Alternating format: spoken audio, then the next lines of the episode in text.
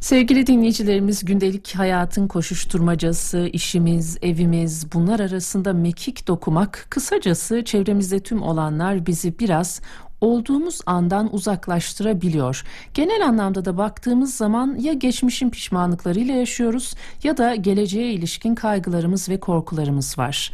Şimdi ve burada olmak mümkün mü? Eğer mümkünse nasıl bir uzmana danışalım dedik kendisi bizimle birlikte ona soracağız. Uzman klinik psikolog Özgenür Taşkın'la birlikteyiz. Sayın Taşkın günaydın, hoş geldiniz. Günaydın, merhabalar Ece Hanım. Sayın Taşkın şimdi ve burada olabilmek e, hepimizin ihtiyacı olan şeylerden biri sanırım ama gün içinde geçmiş ya da geleceğe ilişkin binlerce şey düşünüyoruz ve zihnimizi pek de durduramıyoruz açıkçası. Son dönemlerde e, mindfulness şeklinde İngilizce bir terim olarak da çok sık bir biçimde bunun kullanıldığını biz duyuyoruz. Anda kalma meselesi tam olarak nedir? Bize anlatabilir misiniz? Elbette. Şimdi Ece Hanım insan beyni e, sürekli olarak geleceği düşündüğünde anksiyeteye sebebiyet veriyor. Sürekli olarak geçmişi düşündüğünde ise depresyona sebebiyet veriyor. Yani anda kalamamak aslında insana çok ciddi zarar veren e, bir davranış. Ama anda kalabilen kişi sayısına baktığımızda ise çok kısıtlı. Yani zihnimiz sürekli olarak gelecek ve geçmiş peşinde. Geleceği sürekli düşünmemizin sebebi şu olabilir. Sürekli bir yere yetişme ihtiyacı, sürekli bir iş tamamlama ihtiyacı ya da öğrenciysek sınavımız varsa sürekli sınavı düşünme, çalışansak terfiyi düşünme ya da kendi işimiz varsa daha büyütmeyi düşünme gibi gibi birçok faktör giriyor. Sürekli geçmişi düşünme ise duygu durumumuz biraz daha düşük olduğunda geçmişte yaşadığımız zorlu süreçler varsa ki bu kişiden kişiye değişebilir e, genellikle oluyor. Varsa bunlara takılıp kalma oluyor. Anda olma insanların aklına gelen en son şey oluyor. E, bu şimdi ve burada olma kavramı Avrupa'da çok daha yıllar öncesinde yaygınlaşan Türkiye'de de son 20 yıl diyebiliriz. 20 yılda yaygınlaşmaya ufak ufak başlayan bir kavram ve bunu yapmak, bunu pratik etmek e, için kaotik bir ortamda olmamamız gerekiyor gibi düşünülüyor. Ama aksine ne kadar zorlandığımız anda olursak olalım bu pratiği yapmanın e, kolay bir yöntemi var. Çok Aslında güzel. biraz bundan bahsetmek istiyorum. evet bu kolay yöntemi hepimiz öğrenmek isteriz Sayın Taşkın. Çünkü e, çoğumuz zannediyorum anda kalamıyoruz. Muhakkak geçmişe ilişkin e, çeşitli pişmanlıklarımız geleceğe ilişkinde hepimizin kaygıları var. Şu çok önemli. Geçmiş ve gelecek düşünme noktasında fazla düşündüğümüzde kaygıyı ve depresyonu getireceğini bilmek çok önemli. Birinci faktör olarak bunu koyalım. İkinci faktör olarak pratikten bahsetmek istiyorum aslında. Şimdi bizim beynimizin yapılanması anda kalmaya müsait olan duyularla dolu. Eğer bunu öğrenebilirsek ve yapabilirsek beş duyu organımız dediğimiz organımızı çalıştırmayı denediğimizde aslında ana dönebiliyoruz. Ve ana dönerken de illaki çok önemli bir deney maddesinin yanımızda olmasına gerek yok. Genellikle kuru üzüm örneği derler. Bir kuru üzümü elinize aldığınızda e, tadını küçük küçük çiğneyerek baktığınızda, kokusuna baktığınızda, kulağınızın yanına götürüp sesine baktığınızda, dokusuna baktığınızda ve onu gördüğünüzde aslında beş duyu organınızı çalıştırmış oluyorsunuz. Mesele burada kuru üzüm değil ama mesele tamamen burada ana kendimizi döndürebilmek. Biz beş duyu organımızı çalıştırmaya başladığımızda kendimizi şu ana döndürmüş oluyoruz. Özellikle burada limon ağacı örneği veririm danışanlarıma. Evinize yakın bir limon ağacı varsa ya da evinizde varsa çünkü ekşi tatlar, asidik tatlar daha çok dilde yer edinir. Daha çok duyu organlarının çalışmasına yardımcı olur.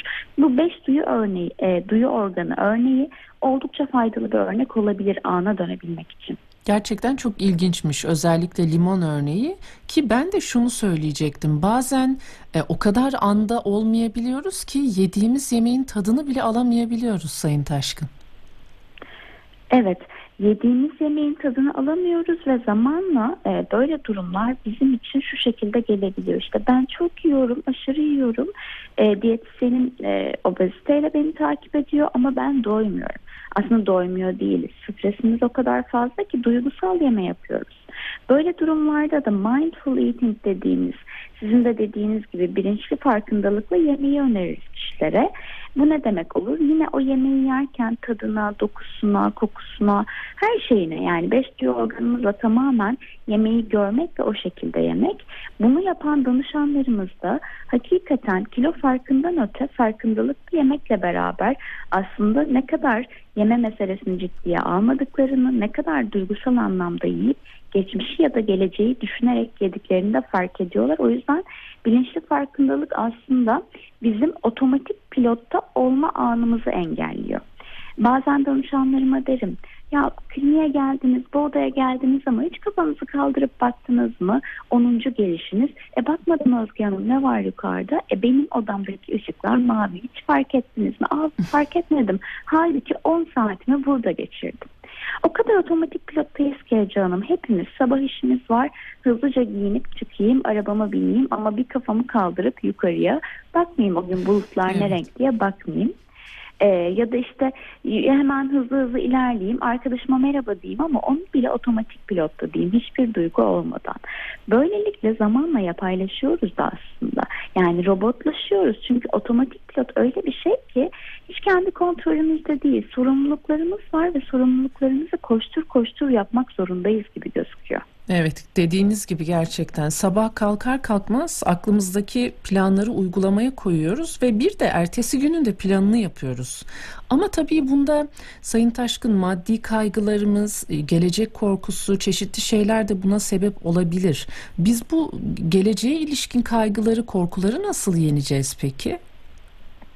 Ece Hanım burada aslında tam da dediğiniz gibi ee, özellikle maddi kaygılar, özellikle iş kaygısı, özellikle okul kaygısı bunlar çok fazla tetikliyor anda kalamamamızı. Aslında doğal bir yaşam içinde olsak, bir çiftlikte yaşasak ya da doğal bir ortamda olsak belki buna daha da fırsatımız olacak fark etmeye. Ama bu kaygılar tetikliyor. Ama şöyle bir faktörde unutuyoruz. Biz iş kaygımızla, okul kaygımızla, sınav kaygımızla koştur koştur giderken alabileceğimiz verimin çok daha azını alıyoruz. Çünkü otomatik pilotta olduğumuz için farkındalığımız olmadığı için sadece verilen işi yapabiliyoruz. Dahasını yapayım, farklısını yapayım, geliştireyim, değiştireyim engellemiş oluyoruz. Çünkü farkındalığımızı kapatıyoruz. Bence insana verilmiş en büyük güçlerden bir tanesi de farkındalıktır. Farkındalığı olan insan bulunduğu ortamı güzelleştirir, değiştirir, yeniler, geliştirir. Ama farkındalığı kapattığımızda aslında ne yazık ki maddi kaygımızın, iş kaygımızın olması çok normal beklenir. Çünkü farkındalığı kapatıp bir robot haline geliyoruz. Ve bize yarım şu sorulduğunda ya sen bunu hiç mi geliştirmedin dediğin, dediklerinde hakikaten hiç geliştirmemiş oluyoruz. Asıl farkındalığımız olmadığında bence bu kaygılarımız oluşmalı. Hmm. O zaman kendimize olan e, yani kendimize yönelik farkındalığımızı bir şekilde artırmamız gerekiyor ve kendimizi her an dinlememiz de gerekiyor. Şimdi kendimizi her an dinlememiz aslında farkındalıkla olmadığında şöyle şeylere yol açabiliyor.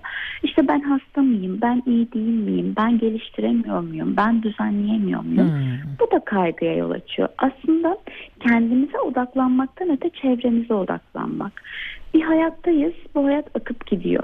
Ee, bizim uyku saatimiz, bizim yeme saatimiz, bizim işte iş saatimiz bunlar esneyebilir. Burada birazcık psikolojik esneklik ile farkındalık devreye giriyor. Yani bu esnekliği sağlayıp yeni alanlara yer açmak. Ee, şöyle hep bilimden e, şu şekilde bilgi gelirdi. İşte beyin belli bir yaşa kadar gelişir ve sonrasında bu gelişim dur, durur diye.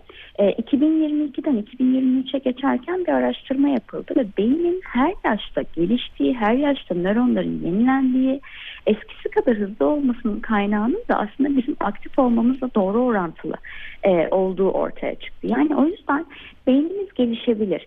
E, bizim önemli olan onu kullanmasını bilebilmemiz, becerebilmemiz. Siz az önce de e, verimlilik konusundan bahsetmiştiniz ya aslında ana odaklanmadığımız zaman verimli de olamıyoruz diye. Bir de şöyle bir durum var. Hiç durmak istemeyenler var. Yani her an ama her an üretken olmak için kendini zorlayanlar.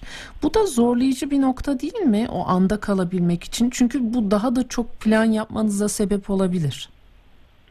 Çok zorlayıcı oluyor. Kişiler planlarını gerçekleştiremediğinde hayal kırıklığına uğruyor Hayal kırıklığına uğramak başarısız hissettiriyor, yetersizlik duygularını tetikliyor ve sonuç olarak elde var sıfır oluyor ve e, sıfırdan da hatta geriye eksi bire doğru ilerliyor kişi. Şimdi biz bunu hiç istemiyoruz. Neden istemiyoruz? Çünkü evet birçok kişi yani e, bir arada yapabiliriz yapmamız da normaldir. Ama birçok kişi bir arada yaparken farkındalığı ayıracağımız 5 saniyemiz vardır Ece. Birçok kişi bir arada yapmak demek e, aslında belli bir süre sonra ya otomatik pilotta yapacağız hiçbir şey fark etmeden bize verilen görevleri yapıyor gibi ki burada da verim çok düşük olacak potansiyelimizin çok altında olacak ya da e, farkındalıkla beraber belki işlerimizi o gün 5 iş yapıyorsak dörde indireceğiz ama farkındalıkla ve geliştiren yönde yapacağız. İnanın bir noktadan bir noktaya getirmek, A noktasından B noktasına getirmek motivasyonunu kişinin çok daha fazla arttırdığı için aslında bu motivasyonu ve bu verimliliği e, sürekli hale getiriyor. Ama diğer türlü o gün 5 iş hedefliyor, yarın hiç iş yapamıyor belki. Ya da o gün 10 iş hedefliyor ama 10 iş yapabilmesi mümkün değil. Yapamadım kaygısı, endişe, stresi bir gün sonrasında da engel oluyor. Ve bu bir kısır döngü içinde devam ediyor. İnsanlar şöyle diyor. Ya ben niye böyle oldu? Böyle değildi eskiden. İşte yaşlandım o yüzden. Hayır yaşlanınca iş yapamamamızın biyolojik olarak ya da bilimsel olarak hiçbir kanıtı yok. Yapabiliriz. Önemli olan programımızı ve farkındalığımızı oluşturmak. Evet, ah o farkındalık için 5 saniyeyi bir verebilsek Sayın Taşkın. o 5 saniye çok kısa bir süre ama farkındalık için çok fazla gelebilir bize. Farkındalığa adamak için çok uzun gibi gelebilir. Aslında ne kadar önemli gün içinde bunun için şöyle düşünmek üzerine ayıracağımız bir 5-10 saniye bir nefeslenip durmak için. Tabii e, tek başımıza da olmuyorsa, başarılı olamıyorsak profesyonel bir yardımla da üstesinden gelmek gerekiyor değil mi? Onu da tekrar hatırlatalım. Ece Hanım burada e, profesyonel yardım kesinlikle tek başımıza olmuyorsa böyle bu farkındalık psikoterapilerini çok çok uzun süreçler olarak düşünmeyelim aslında. Bazı danışanlarımız, bazı e, iş noktasına zorlanan danışanlarımız geliyor ve kısa sürede aslında farkındalık konusunu ele alabiliyoruz ama onlara da kullandığımız bir e, sözcük grubu var aslında. Dur, düşün, karar ver, hareket et. Bu da sadece 4 saniyemizi alan bir düşünme payı dediğimiz nokta. Belki bu da şu anda dinleyen kişilere faydalı olabilir. Dur, düşün, karar ver, hareket et. Evet biz de tekrar hatırlatmış olalım. Sayın Taşkın çok teşekkür ediyoruz değerli katkılarınız için sağolunuz ve kolaylıklar diliyoruz size de çalışmalarınızda. Çok teşekkürler Ecem, iyi yayınlar. Evet uzman klinik psikolog Özgenur Taşkın'la birlikteydik. Şimdi ve burada olabilmek, anda kalabilmek nasıl mümkün diye sorduk. Son ipucunu da kendisinden öğrendik. Durun, düşünün, karar verin ve hareket edin sevgili dinleyicilerimiz. Eğer tek başınıza olmuyorsa tabii ki profesyonel yardım alabilirsiniz ve üstesinden gelebilirsiniz bu durumun. Sayın Taşkın'a tekrar teşekkür ediyoruz. Yine kısa bir müzik arası sonra yeni konuğumuzla birlikte olacağız.